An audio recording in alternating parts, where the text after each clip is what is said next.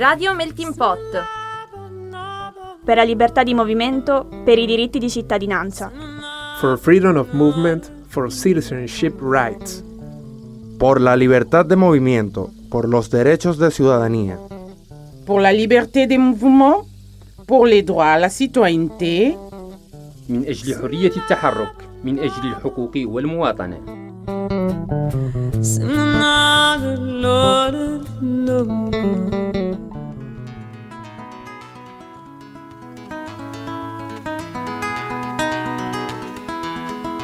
In questo secondo appuntamento torniamo a parlare con le nostre ospiti di alcune condizioni lavorative e di vita che coinvolgono non solo, ma prevalentemente le donne con background migratorio. Lo facciamo a partire dalla complessità dei territori. Un settore produttivo letteralmente appaltato alle donne e in particolar modo alle donne migranti è il lavoro di cura. Il suo confinamento all'interno di uno spazio privato rende difficile far emergere le situazioni di sfruttamento. Anche i dati delle cosiddette sanatorie lo dimostrano. In quella più recente del 2020, le domande presentate dal datore di lavoro per l'85% erano relative al lavoro domestico. La sanatoria del resto non è uno strumento adatto a favorire l'uscita dallo sfruttamento, perché la regolarizzazione del soggiorno della lavoratrice straniera è subordinata alla presentazione della domanda da parte del datore di lavoro e quindi alla volontà del datore di lavoro. Oltre al lavoro nero, particolarmente diffuso, è il lavoro grigio, anche dove il rapporto di lavoro, almeno formalmente, è regolare, nei fatti la lavoratrice è soggetta ad un orario diverso da quello dichiarato nel contratto, con turni più lunghi e più pesanti o ad una retribuzione inferiore a quella prevista dal contratto collettivo. Ce ne parla Erminia Rizzi, operatrice legale in diritto dell'immigrazione ed asilo e socia dell'Associazione per gli studi giuridici sull'immigrazione.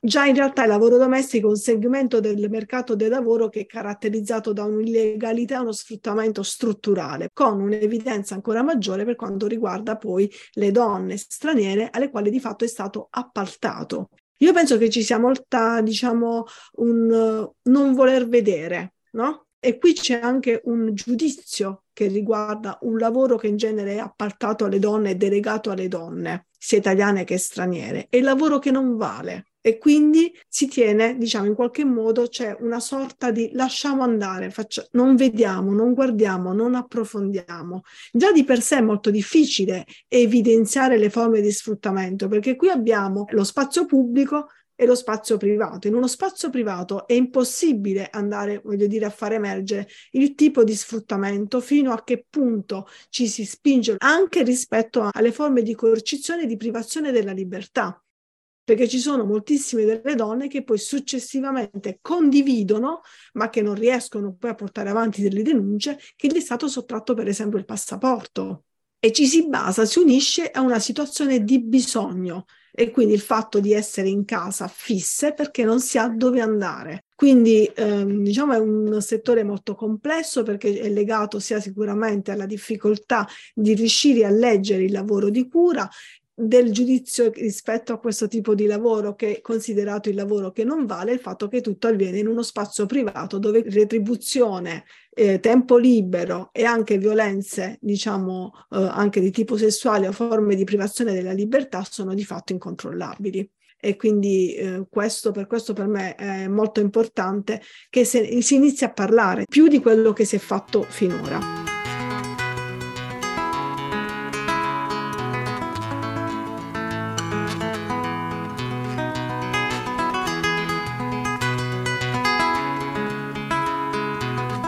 Lo sfruttamento non può essere affrontato unicamente con lo strumento legislativo, merita una riflessione più ampia che abbraccia la società su più livelli, il contesto sociale da cui ha origine e come è interconnesso alla precarietà del moderno mercato del lavoro, alla crisi abitativa, alla carenza di mezzi pubblici di trasporto. Le lavoratrici e i lavoratori stranieri sono particolarmente esposte a forme di sfruttamento perché la loro condizione sul territorio nazionale le rende ricattabili. al di là dei casi in cui viene riconosciuta una forma di protezione, nella quasi totalità delle situazioni il rilascio o il rinnovo del permesso di soggiorno è subordinato alla titolarità di un contratto di lavoro. Il lavoro, quando anche in condizioni di sfruttamento, diventa quindi l'unica via di sopravvivenza. Secondo me il problema dello sfruttamento lavorativo nasce proprio qua e nasce nel momento in cui noi questi soggetti li obblighiamo ad avere un titolo di soggiorno e leghiamo questo titolo di soggiorno al rapporto lavorativo. Ecco, la vulnerabilità, se io la devo proprio dire è questa, il legare il permesso di soggiorno al titolo di lavoro. Non esiste la vulnerabilità per quel che mi riguarda che intendono loro, eh, dell'essere donna, della minore età, per me c'è una sola grande vulnerabilità ed è questa, che favorisce appunto poi tutto il fenomeno dello sfruttamento. Stella Arena, giurista e attivista per i diritti delle lavoratrici e dei lavoratori nel Campano, racconta come, nella zona di Castel Volturno, le lavoratrici incontrate durante la sua attività di sportello siano quasi tutte in possesso di un permesso di soggiorno per richiesta asilo o per altri motivi. In questi territori i problemi principali sono l'assenza di lavoro, la sostanziale inesistenza di mezzi di trasporto, la difficoltà di trovare una casa in un mercato immobiliare che discrimina le persone straniere e la presenza di figli. In Italia una donna migrante è spesso sola, sprovvista di qualsiasi rete familiare o sociale di supporto e l'eventualità di perdere il lavoro diventa uno strumento di ricatto perché spesso la lavoratrice deve farsi carico non solo della propria sopravvivenza ma anche di quella dei figli in Italia o della famiglia nel paese di origine. Nella penisola sorrentina il panorama dello sfruttamento non cambia, anche se vi è una maggiore disponibilità di lavoro, la crisi abitativa e il costo degli affitti contribuiscono a perpetuare forme di violenza sulle donne spostare tutto. Su un livello penalistico secondo me non è assolutissimamente la soluzione, anzi bisognerebbe più spostare tutto sul piano eh, dei servizi sociali, degli interventi all'integrazione, la, all'integrazione lavorativa, eh, di sostegno all'abitazione per questi soggetti, di sostegno all'assistenza con asili nido della eh, della prole, dei figli, eh, di sportelli d'ascolto, di consultori sul territorio, cose che sono completamente assenti sul mio territorio. Io sinceramente non trovo uffici di collocamento che funzionino a cui le donne si possono rivolgere o sportelli dell'ispettorato pronti ad intervenire.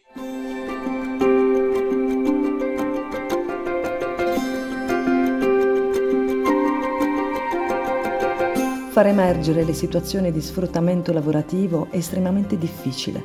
Raramente una lavoratrice è disposta a denunciare per varie ragioni.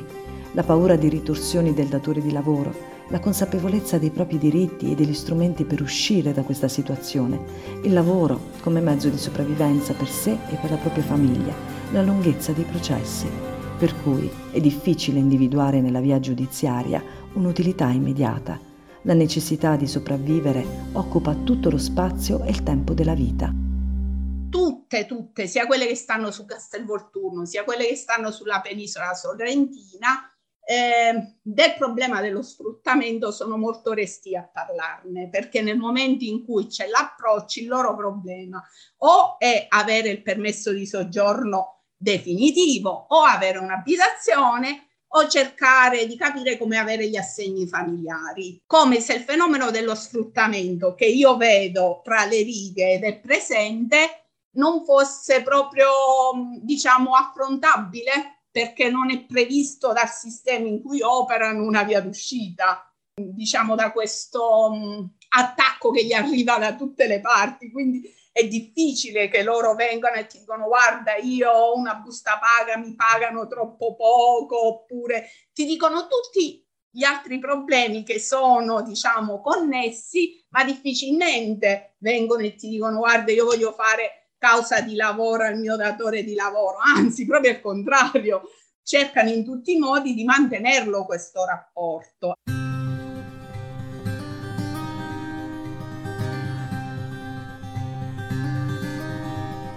Anche nel ricco Veneto, dalle industrie floride, dalle istituzioni delle società presenti e moderne, ad esempio i comuni, le scuole, gli ospedali, le banche, le donne lavoratrici e anche gli uomini con background migratorio sono razzializzate, rese invisibili da attività sottopagate, usuranti, incerte e dal sistema degli appalti.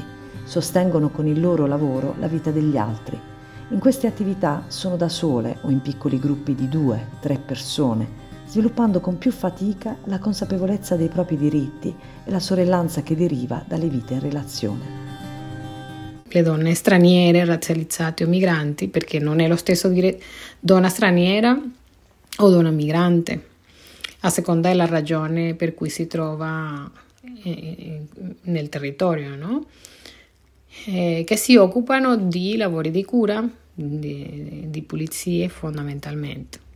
Sono lavori che hanno a che fare con la riproduzione della vita, vuol dire il sostenimento del sistema economico e sociale. Allora, io ho fatto lavori di pulizie, babysitter, lavori di cura e sono fondamentalmente anche le donne con cui lavoro adesso al sindacato. Donne, migranti, quasi tutte, per non dire tutte, una percentuale altissima, direi più di del 90%, che si occupano di questo lavoro invisibile. E anche quello è interessante dal punto di vista dell'isolamento della società. Sono lavoratrici che non si vedono, ma quando la gente arriva all'ufficio, alla banca, all'università, alla scuola, in tutti gli spazi, agli ospedali per esempio, loro sono arrivate già da molto, molto ma molto presto per garantire che lo spazio sia adeguato per la permanenza e il, e il lavoro degli altri.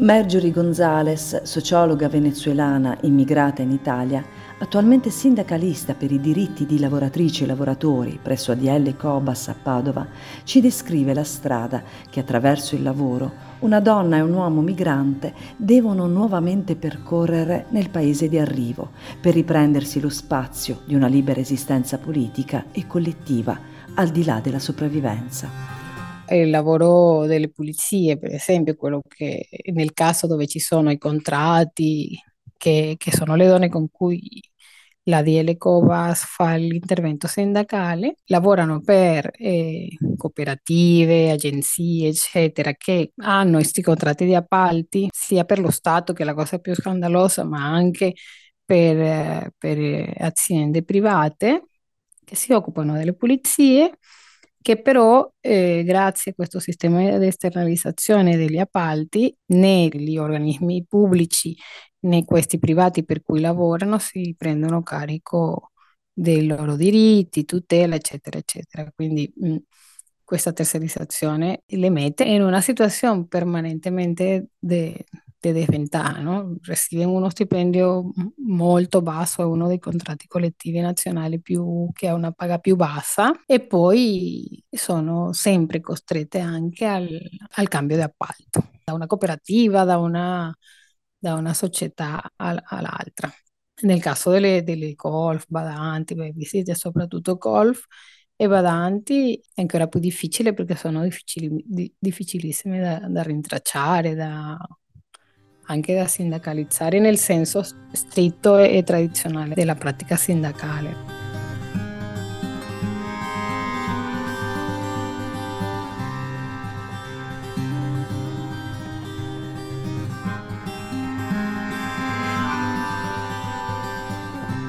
credo che la, il primo problema è la possibilità di entrare in quel mercato di lavoro. Cosa chiamiamo mercato di lavoro? Perché se chiamiamo mercato di lavoro quello strettamente formale, la prima sfida è riuscire ad entrare formalmente lì. Riuscirò mai ad avere un contratto? Riuscirò mai ad avere i documenti per permessi di soggiorno nonostante essendo dentro lo Stato uh, in maniera non clandestina, in maniera legale, no? O il mercato del lavoro eh, così come è strutturato nel quale formo parte, faccio parte di questo mercato, ma con, una, con un ruolo specifico. Lavorare per un tot di anni sempre in nero, per esempio, perché non mi è permesso eh, incorporarmi, perché non ho il permesso di soggiorno, perché non ho il permesso di lavoro, eccetera E quindi la, la prima, il primo ostacolo, diciamo, è, è quello.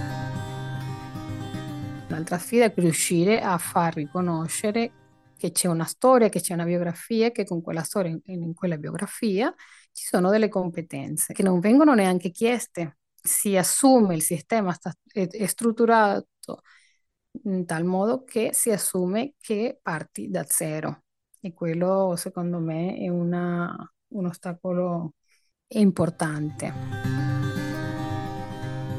Una volta che riesci ad organizzarti, a far riconoscere il tuo titolo di studio nel caso se, se ce l'hai, e la sfida è riuscire a eh, trovare uno spazio dove sviluppare le tue competenze, se non alla pari, eh, in igualdad de condiciones de cualquier otro ciudadano europeo o italiano. E questo vale sia per le donne razzializzate che per gli uomini.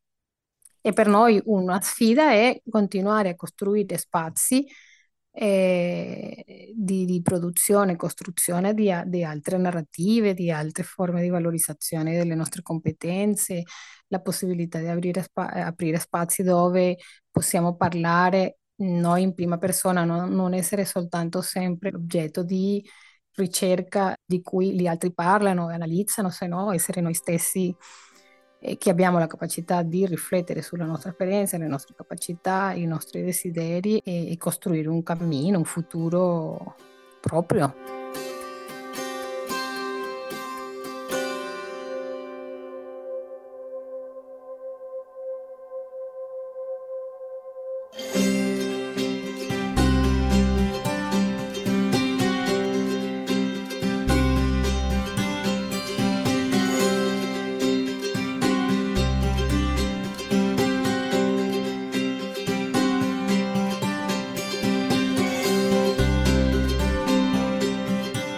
Tutte le ospiti di queste puntate dedicate allo sfruttamento lavorativo ci hanno parlato delle attività fatte soprattutto dalle donne, necessarie a preservare e riprodurre la vita, quel lavoro che non vale perché non viene pagato, il lavoro riproduttivo.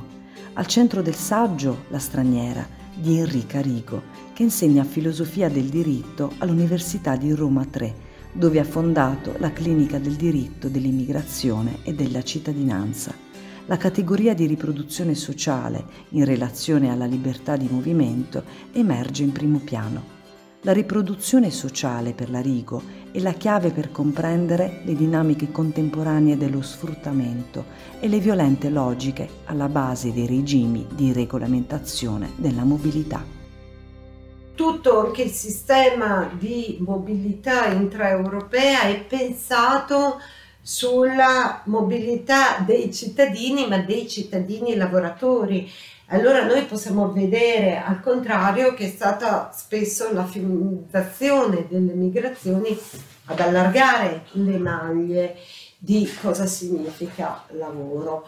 Non di meno questa distinzione la vediamo all'opera eh, un po' in tutti i eh, regimi di mobilità e anche nella distinzione tra migrazioni economiche forzate. Per cui è vero che le migrazioni forzate possono avere eh, a volte eh, una facilità a ottenere permesso all'ingresso, ma poi vengono rappresentate come ehm, come migrazioni parassitarie, da una parte abbiamo appunto il cittadino laborioso, dall'altra parte abbiamo rifugiati profughi parassiti e, e, e questa è una modalità per tenere le migrazioni anche al margine del sistema produttivo e quello che in Italia ad esempio diventa una sempre più evidente segregazione occupazionale.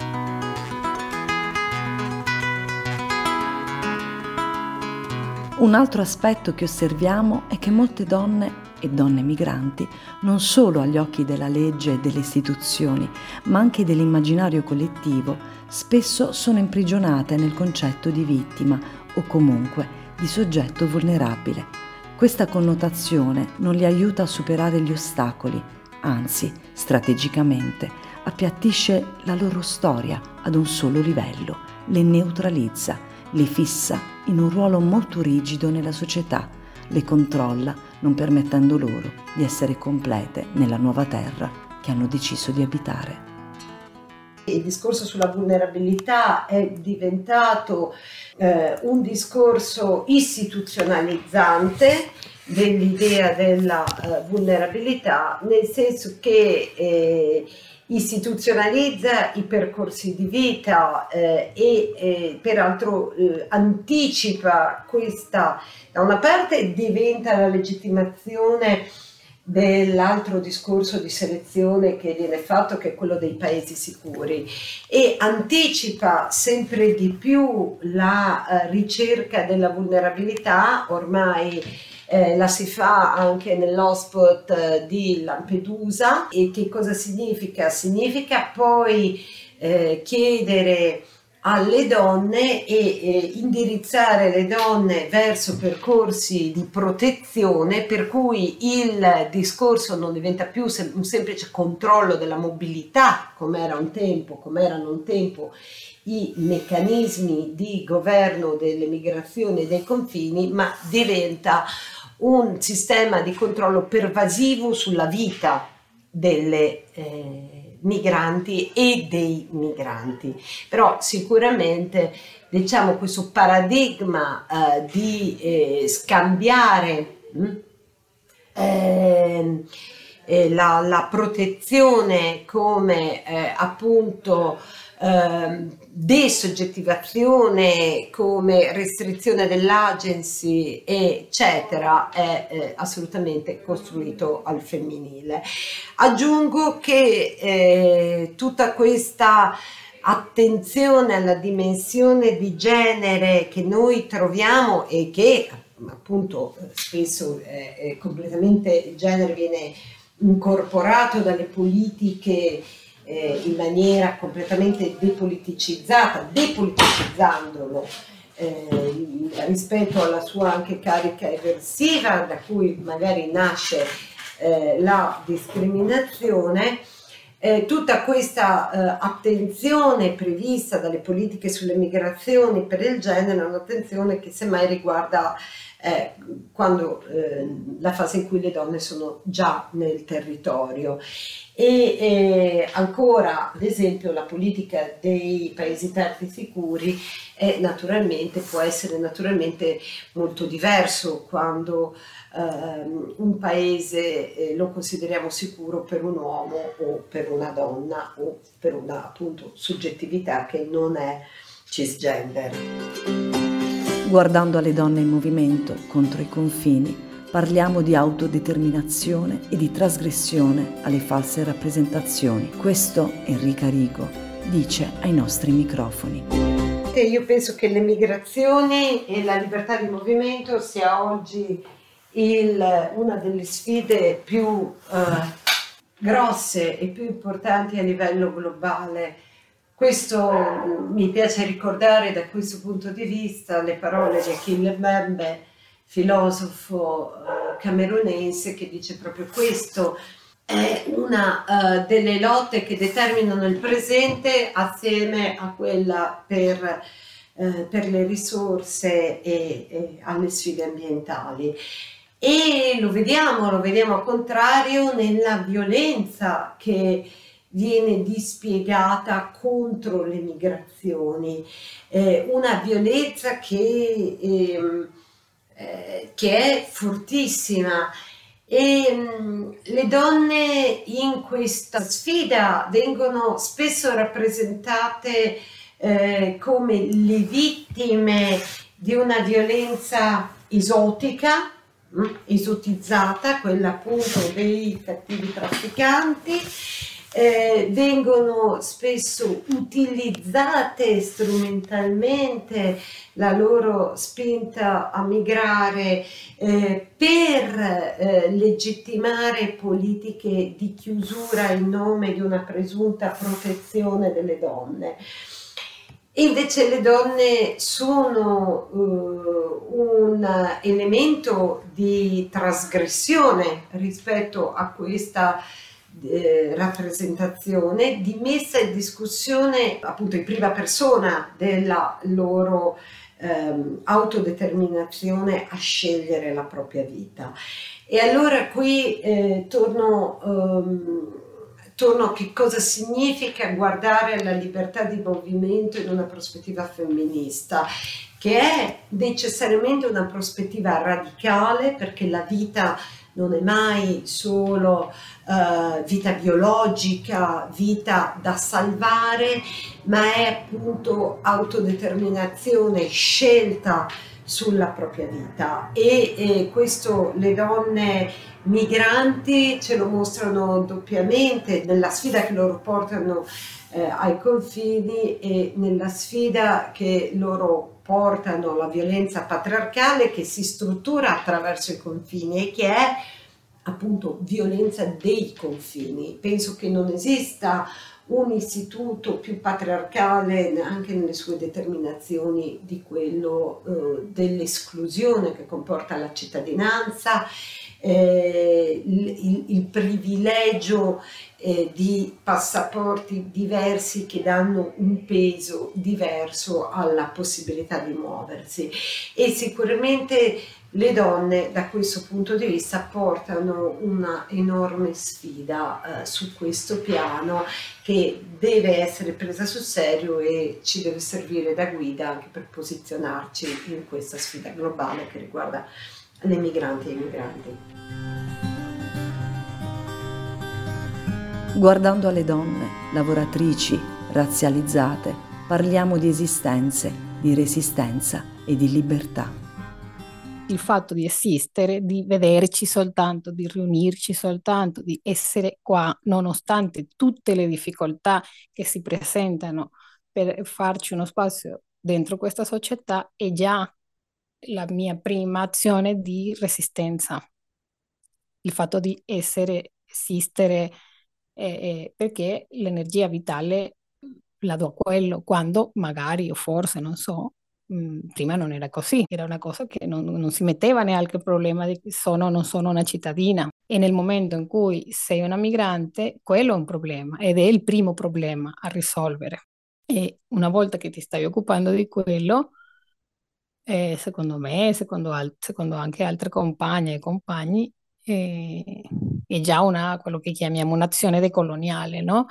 Eh, esisto, sono qua e mi merito un, uno spazio, un luogo, una legalità per dirlo, no? anche se siamo anche molto critiche verso quello che si considera o non si considera che ha merito per essere legale o no. E quello no? è il, fatto di l'assistenza e la sopravvivenza all'inizio e non perché lo abbiamo deciso noi, no? è perché la situazione, le, la, la, la circostanza ti, ti obbligano ti fanno la vita, le, che la vita quotidiana, le cose che, che, dovrebbero essere scontate, perché in teoria stiamo arrivando a, un, a una parte del mondo dove i diritti sono universali e non dovrebbero essere messi in discussione, invece per noi non è così, ce lo dobbiamo guadagnare.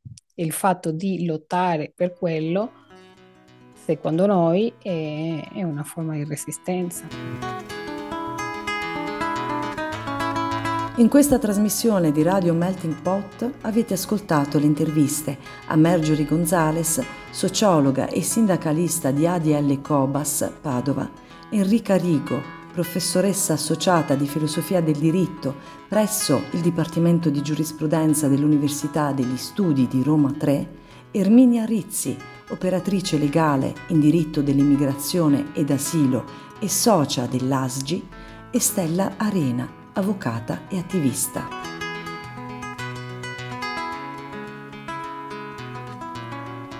Le interviste sono state realizzate da Valentina Lomaglio, Alessandra Pelliccia e Naji Sheikh Ahmed.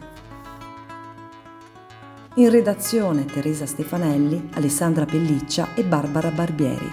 La voce che state ascoltando è di Gelli Chiaradia la post-produzione è stata curata da Eva Bearzatti e Ludovica Alberti dell'APS Sherwood Open Live. Radio Melting Pot è un progetto sostenuto con i fondi dell'Otto per Mille della Chiesa Valdese.